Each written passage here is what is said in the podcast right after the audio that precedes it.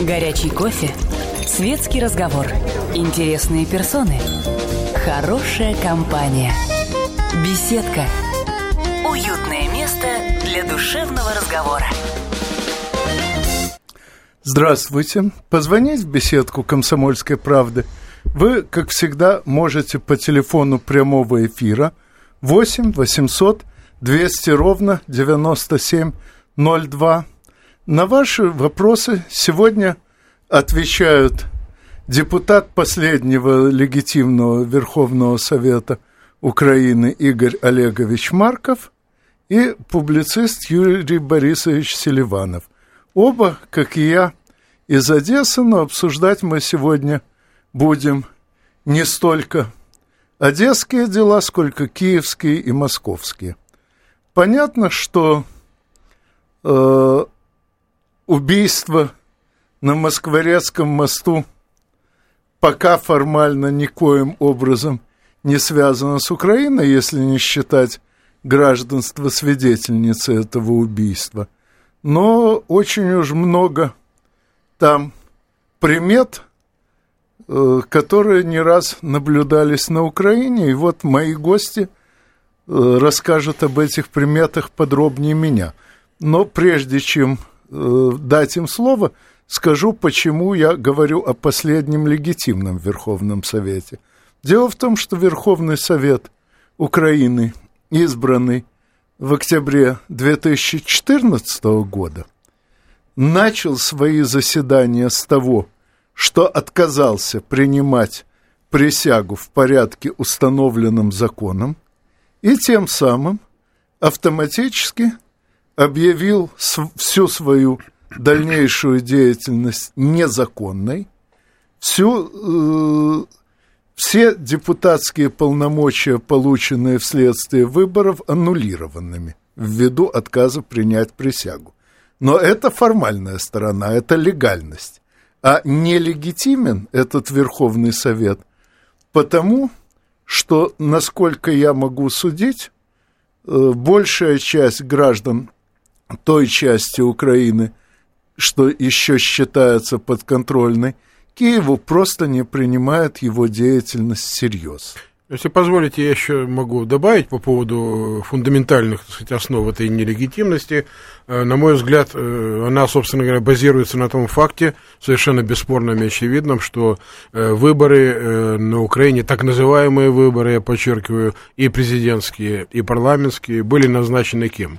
Они были назначены мятежниками, теми, кто без всяких на то прав захватили государственную власть, а мне кажется, даже студент-первокурсник э, в курсе, что любое решение, которое принимает незаконная власть, не может быть легитимным уже по определению. Ну, кроме этого, я хотел бы еще добавить, что 25% э, территории Украины просто не принимало участие в этих выборах, не говоря уже о том, что на остальной части явка была крайне низкая. Это, во-первых, а во-вторых, те условия, в которых проходили эти выборы, когда тут же были назначены, скажем так, э, определенная часть идеологии была объявлена предательской и просто вне закона. Поэтому о легитимности этого парламента вы абсолютно правы, говорить не приходится. Точно так же, как и о легитимности Петра Порошенко. Да, и, кстати, я хотел бы еще напомнить исторические, так сказать, моменты. Возможно, здесь нет полного тождества, но в конечном счете э, ведь э, гитлеровская власть, власть э, НСДАП в Германии в 30-е годы э, тоже была э, формально демократической. То есть они как бы победили на выборах. Правда, какие-то вот все эти процессы так пошли, что все партии, которые были другие, вот там Компартия, Социал-демократическая партия, они все оказались почему-то не в парламенте, а в концлагере. Ну, вот такие издержки гитлеровской демократии.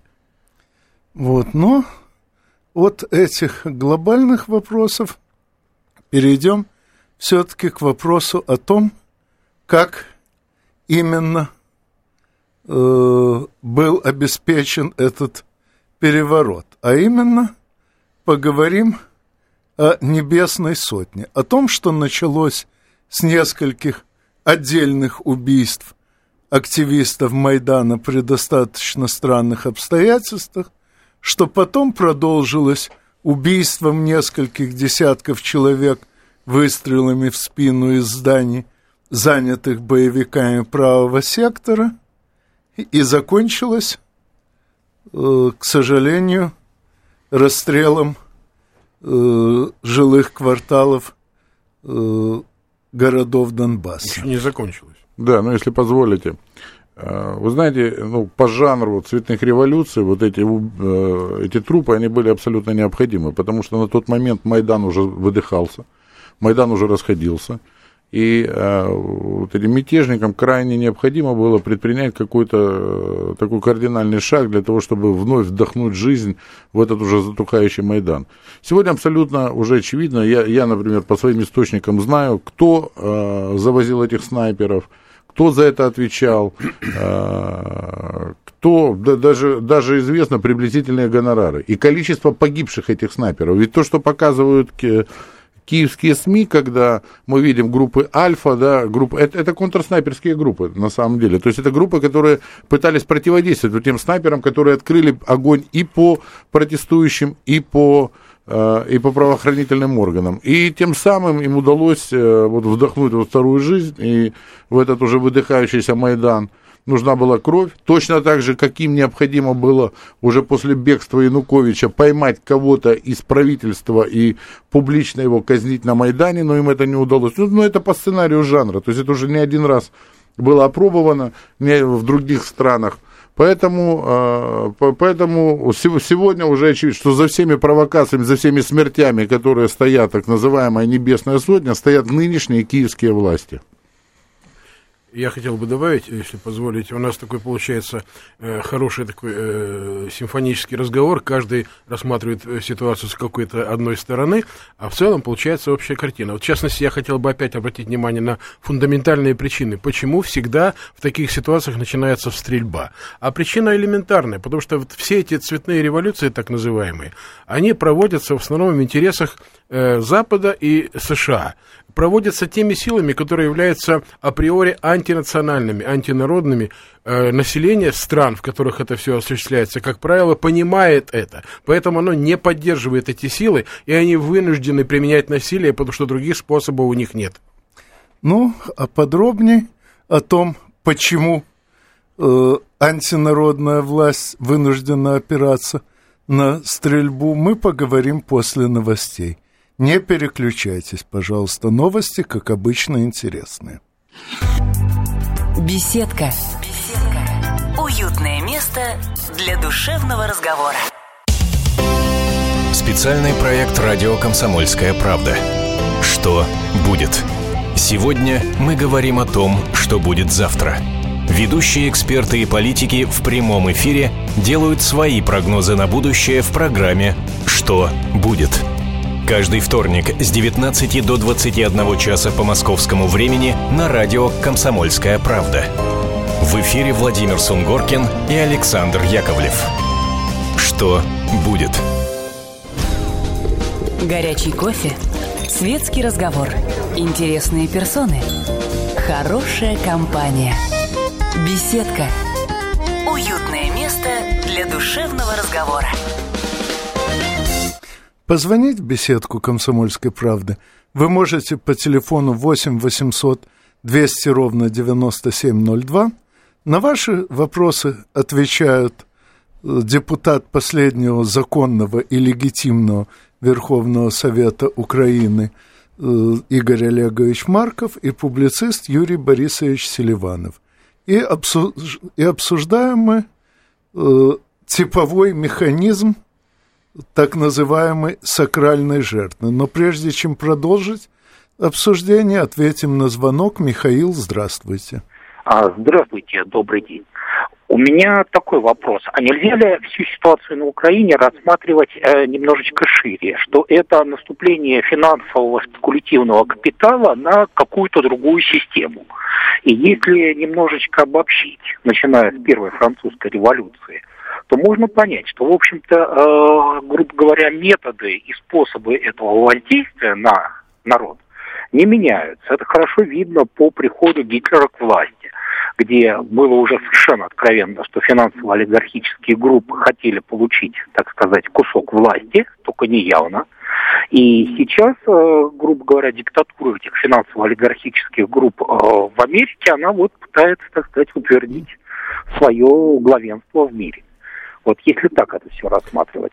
Если можно, я начну. Вот я хотел бы поздравить ведущую э, беседки с такой подготовленной аудиторией. Просто приятно, кажется, общаться и находиться в эфире. А что касается повторяемости, это которое сказал э, слушатель, я бы тоже хотел обратить внимание, что, конечно, э, в общем-то, спецслужбы Запада, а без их участия на Украине не обошлось. Тут уже, говорится, и Обама сам не даст соврать.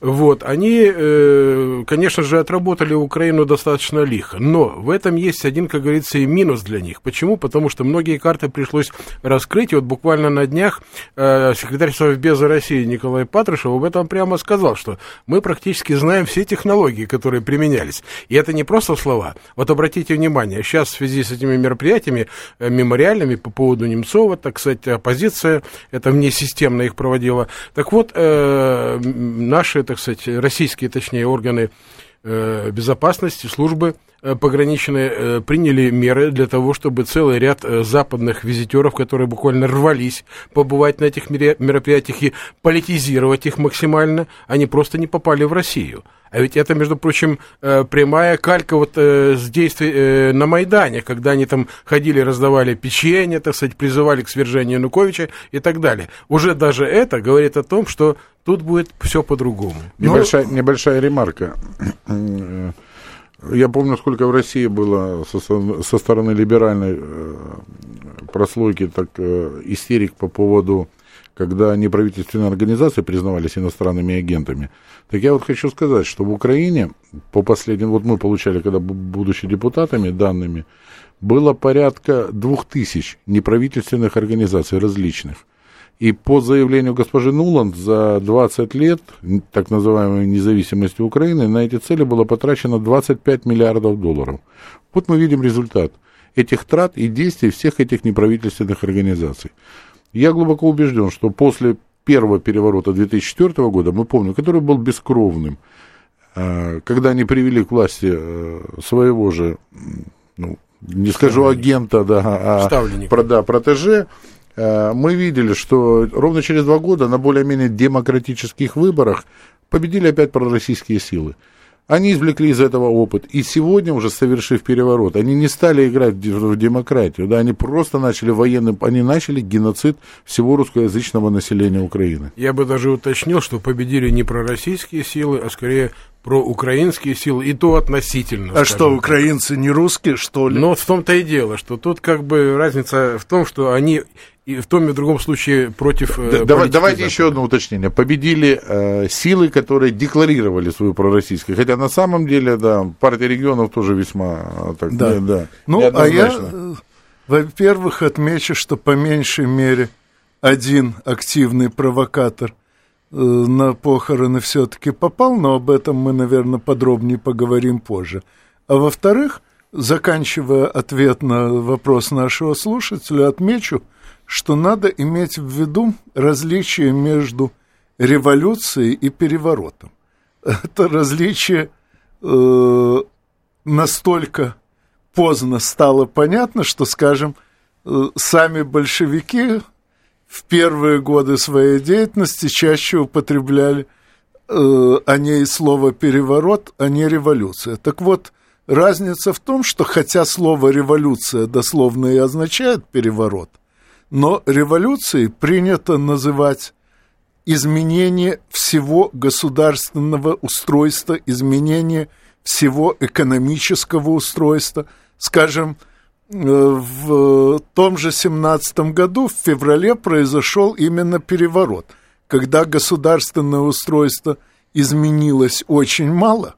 Ну, то есть понятно, что вместо монарха коллективным главой государства была объявлена Государственная Дума, но в остальном система управления почти не поменялась, а уж система хозяйствования вообще осталась прежней. А вот в октябре того же года случилась именно революция, когда радикально поменялись и система управления, появились советы на всех уровнях, и система хозяйствования, э, когда большая часть средств производства – стала собственностью либо самих работающих на них, либо государства.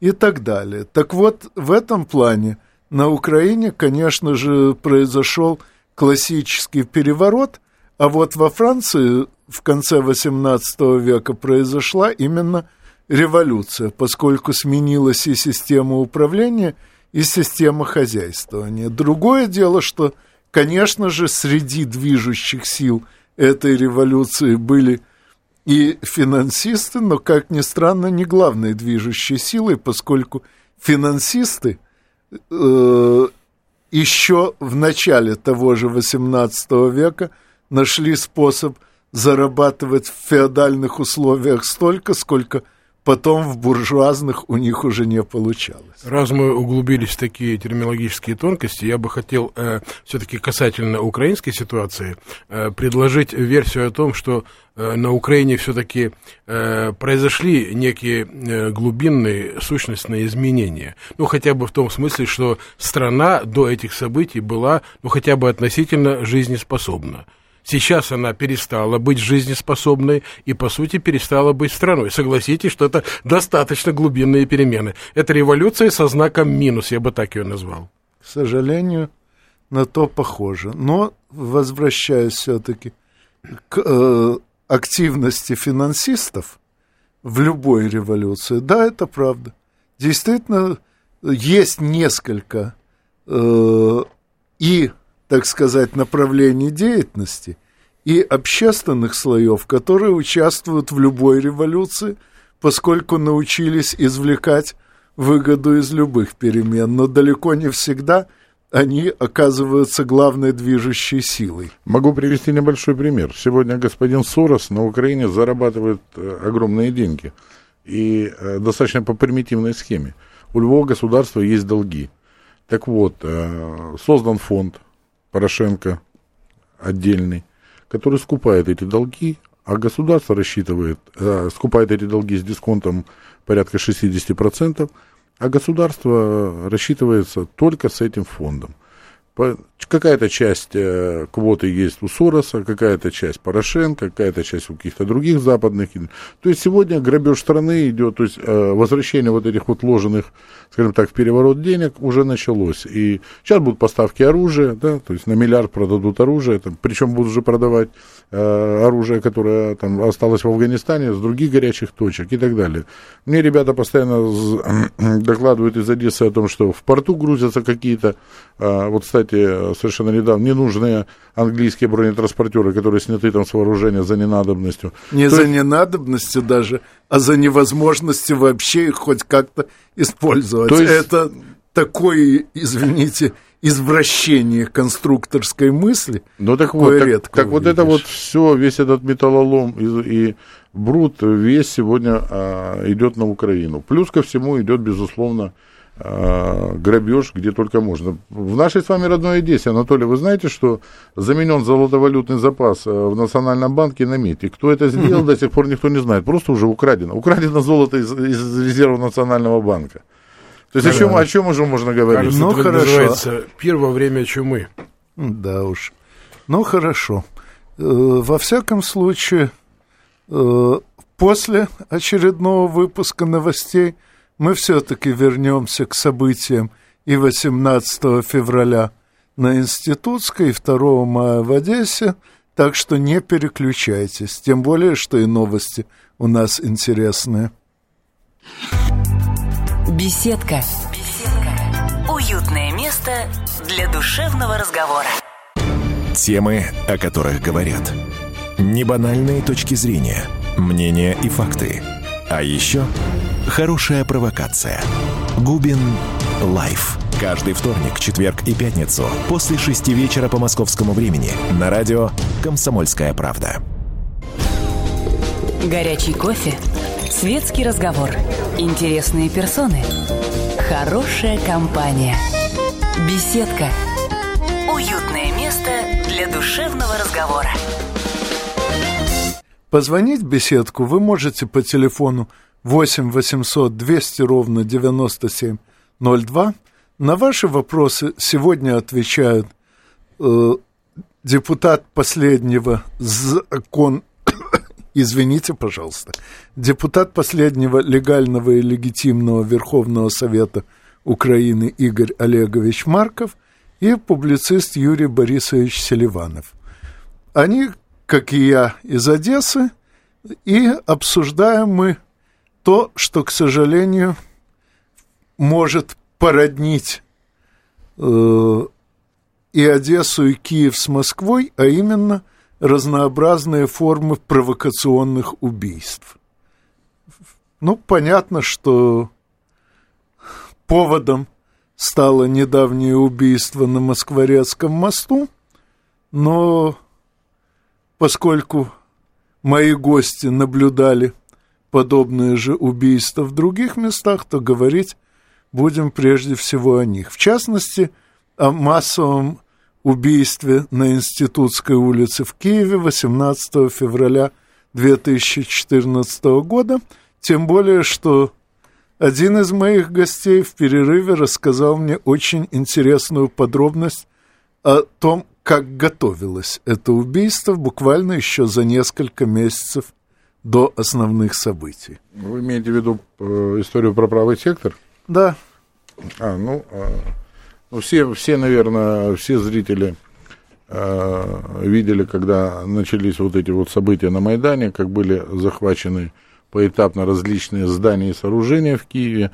Но наверняка будет интересна одна такая подробность о том, что одним из первых, что было захвачено правым сектором в Киеве, это, было, это были не здания в центре, это не, не была мэрия Киева, это был Киевский городской крематорий. Вот это сооружение было захвачено практически одним из первых.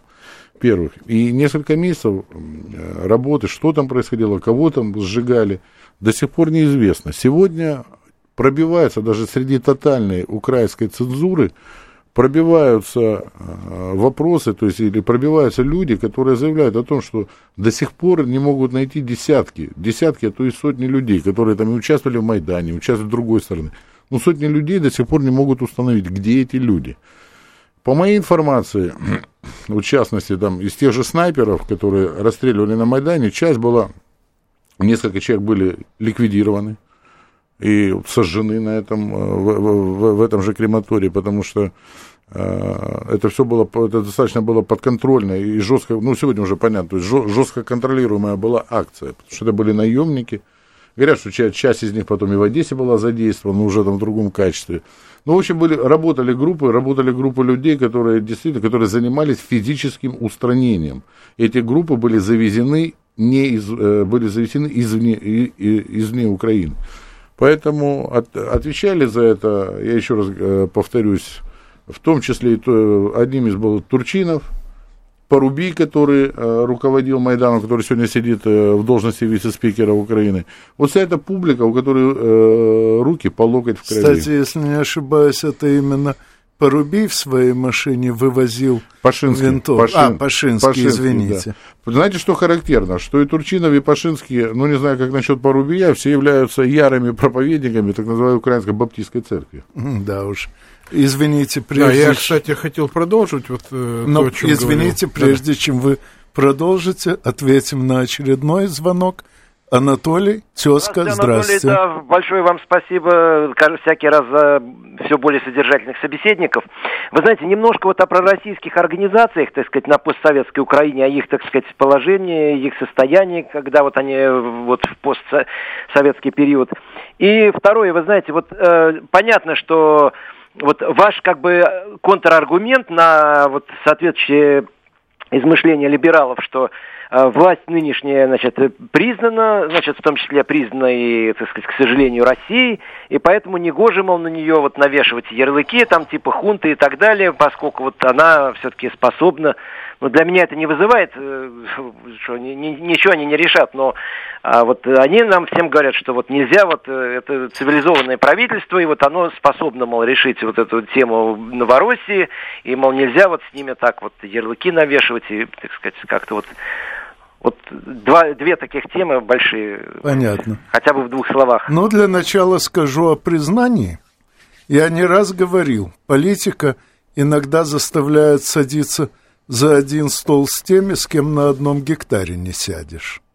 А понятно, что с ними говорят просто потому, что именно эти люди сейчас э, представляют собой главную силу, и независимо от того, каким образом они стали силой, надо им по меньшей мере объяснить, что силой всего не добьешься. Небольшая ремарка. Вы знаете, как не противно разговаривать с этими людьми, с ними разговаривать все равно надо, потому что э, разговоры с ними все равно предотвращают какие-то, э, это, это спасенные жизни на том же юго-востоке страны. И как бы нам не хотелось, как бы мы не понимали, кто, кто и что это за люди, но сегодня на самом деле от них зависят определенные вещи, хотя очень немного, потому что они не, крайне не самостоятельны в своих решениях. Но то, что сегодня э, удалось остановить э, дай бог, чтобы это было навсегда, но даже если на какое-то время войну на Донбассе, что перестали э, гибнуть, даже не войну, интенсивность вот этих боевых действий на Донбассе, перестали гибнуть дети, перестали гибнуть старики, это уже очень много. И, как, и кто, как, как бы мы к ним ни относились, вы знаете, цель в данном случае оправдывает средства. Перемирие это, конечно, всегда хорошо, потому что не гибнут люди, но если это перемирие для подготовки к более кровавому раунду боевых действий, то это, конечно, печально. Я хотел бы все-таки вернуться к той теме, о которой э, говорил Игорь Олегович, теме политических убийств, их технологии, и обратить внимание вот на эту одну из фигур, которая, что называется, при этом всегда почти присутствует. Я имею в виду вот этого самого уже э, пресловутого депутата Верховной Рады, Гончаренко. Дело в том, что вот у меня такое ощущение, что он не просто так э, заехал в Москву. Вот у меня ощущение такое, что он такой профессиональный свидетель своего рода.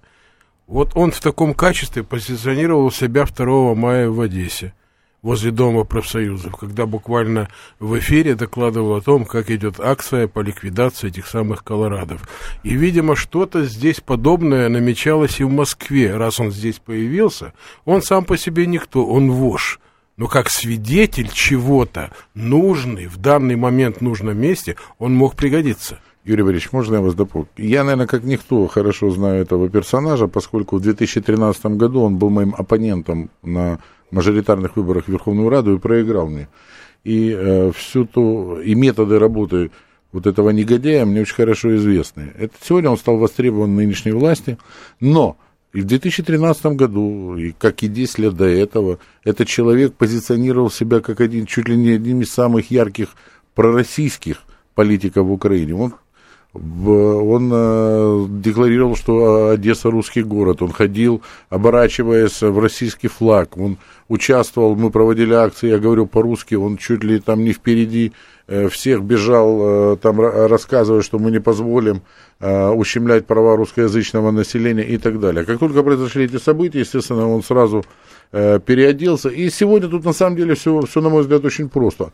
Э, та же публика, э, та, тот же лагерь, к которому он прикнул, он же для них тоже не... Ну, предатели это нигде не любят.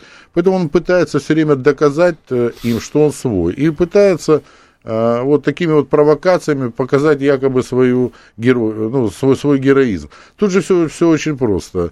По закону Украины, да, вот мы депутаты, мы приравнивались к рангу министров. То есть мы госслужащие были первого ранга.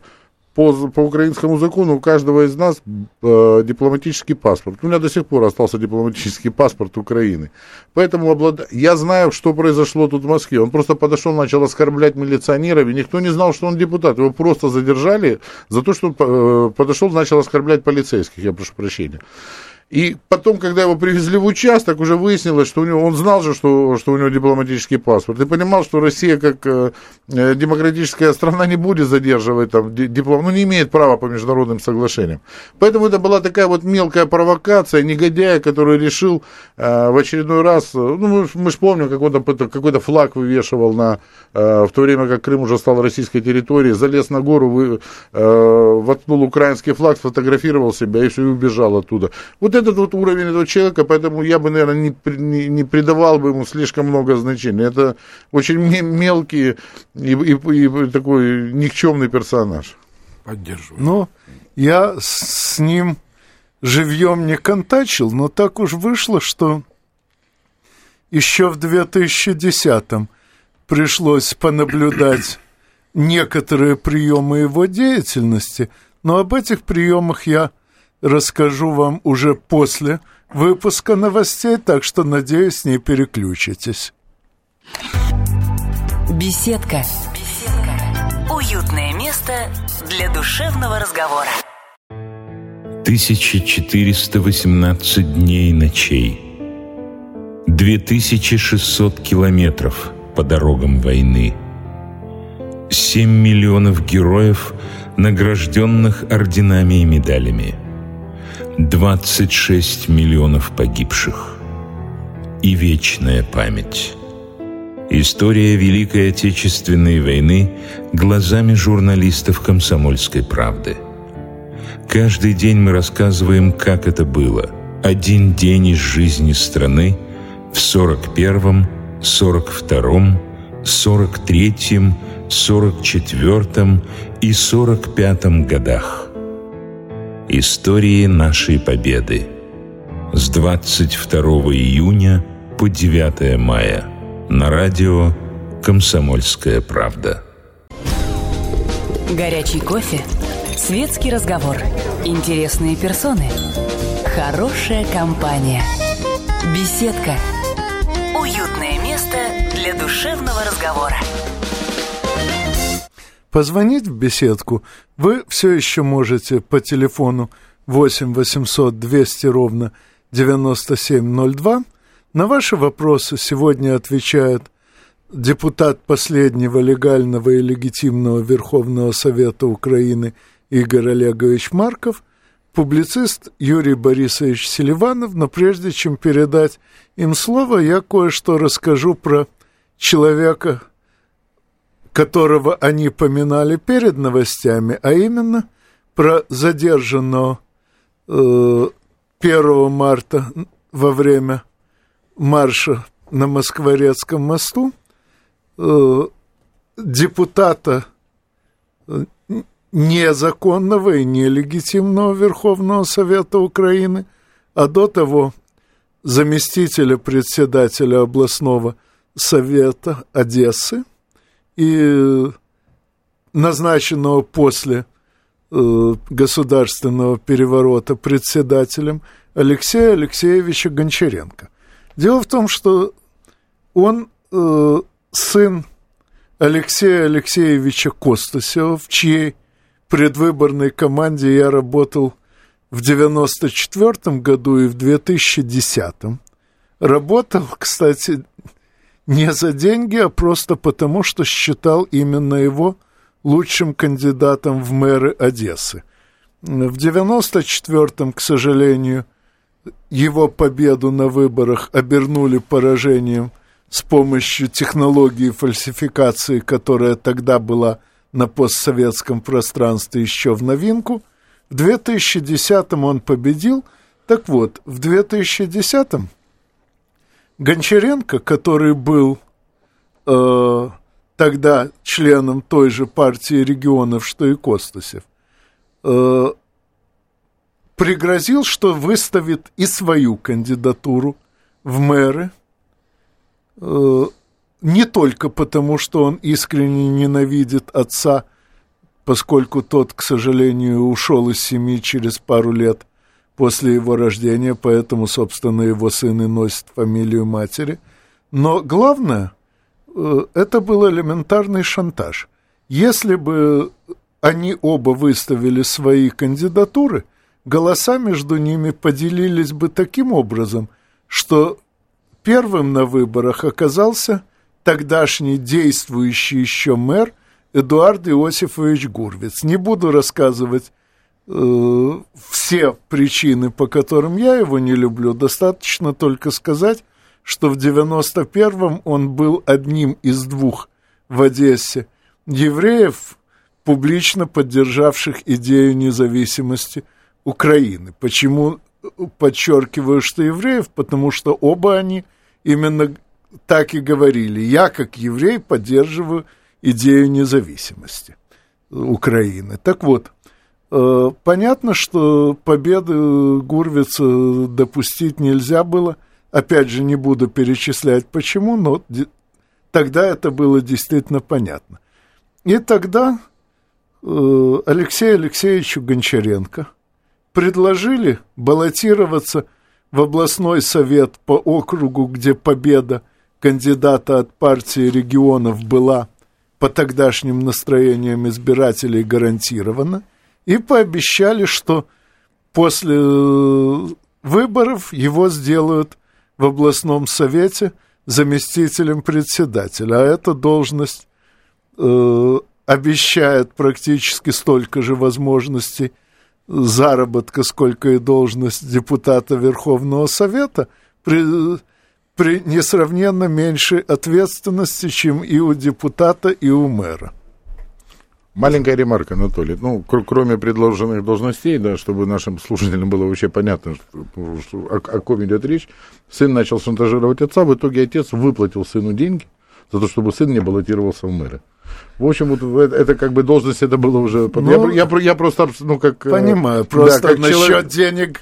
Э, насчет денег я просто не вдавался я, в я... финансовую сторону выборов. По, но... Поверьте мне, я как человек, который принимал непосредственное участие в избрании э, и Костусева в Одессе, и э, во всех выборных кампаниях, которые я просто э, досконально знаю всю эту ситуацию. Но я еще раз повторю, вот об этом, об этом персонаже, мне кажется, мы очень много внимания ему уделяем. Может быть... Да, его смоет вместе с этой хунтой, которая сегодня пока еще находится у власти в, э, в Киеве. Я убежден, что все это ненадолго, что здравый смысл все равно возобладает.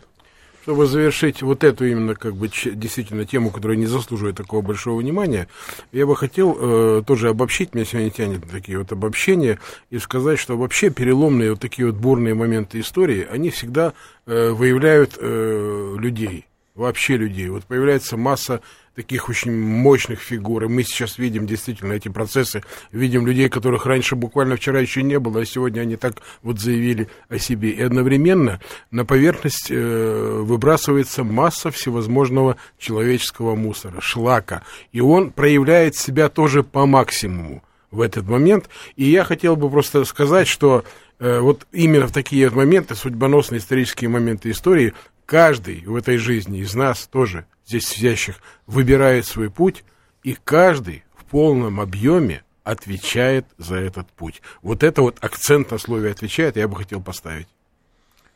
Ну, и возвращаясь к исходной теме, напомню, что э, первая жертва так называемой небесной сотни, убитая, по-моему, еще в декабре 2013 убита из охотничьего ружья обычным дробовым патроном, каких э, в милиции Украины отродясь не бывало, что, э, что э, на всех видеосъемках массового расстрела – 18 февраля 2014 года.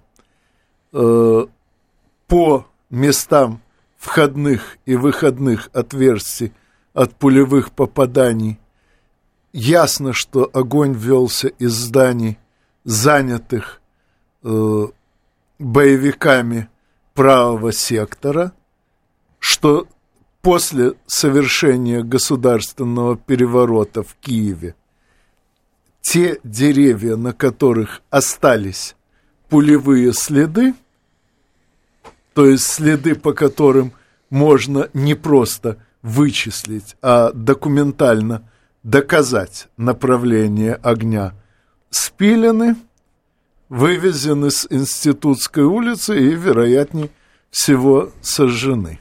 Анатолий, маленькая ремарка. Вы знаете, если бы власть, э, власти необходимо было Э, показать силу и там, для того, чтобы усмирить эту толпу, да никакие снайперы не нужны. Нужен один пулеметчик, который даст очередь поверх голов или с автомата. И весь этот Майдан бы разбежался, и мы бы его не нашли бы уже никогда. Никакие снайперы для этого. Ничего этого не надо было. Кровь и жертвы нужны были исключительно тем людям, которые рвались к власти. Это по, по сценарию жанра. Это всем хорошо известно. У них не все получилось, им надо было еще из бывшей власти кого-то поймать и расстрелять публично. Но главное у них все-таки получилось, и вот на это я бы хотел обратить внимание и наше с вами, и э, слушателей. Э, почему? Потому что сейчас уже и в Москве планируются очередные акции, которые называются очень тоже Ну, одна из этих акций случилась вечером 27 февраля на Москворецком мосту. Но об этом, надеюсь, мы больше уже не вспомним, а с вами, как всегда, услышимся через неделю в беседке радиостанции «Комсомольская правда». До свидания. Как не пропустить важные новости? Установите на свой смартфон приложение «Радио Комсомольская правда». Слушайте в любой точке мира. Актуальные новости, интервью, профессиональные комментарии. Удобное приложение для важной информации. Доступны версии для iOS и Android. Радио «Комсомольская правда». В вашем мобильном.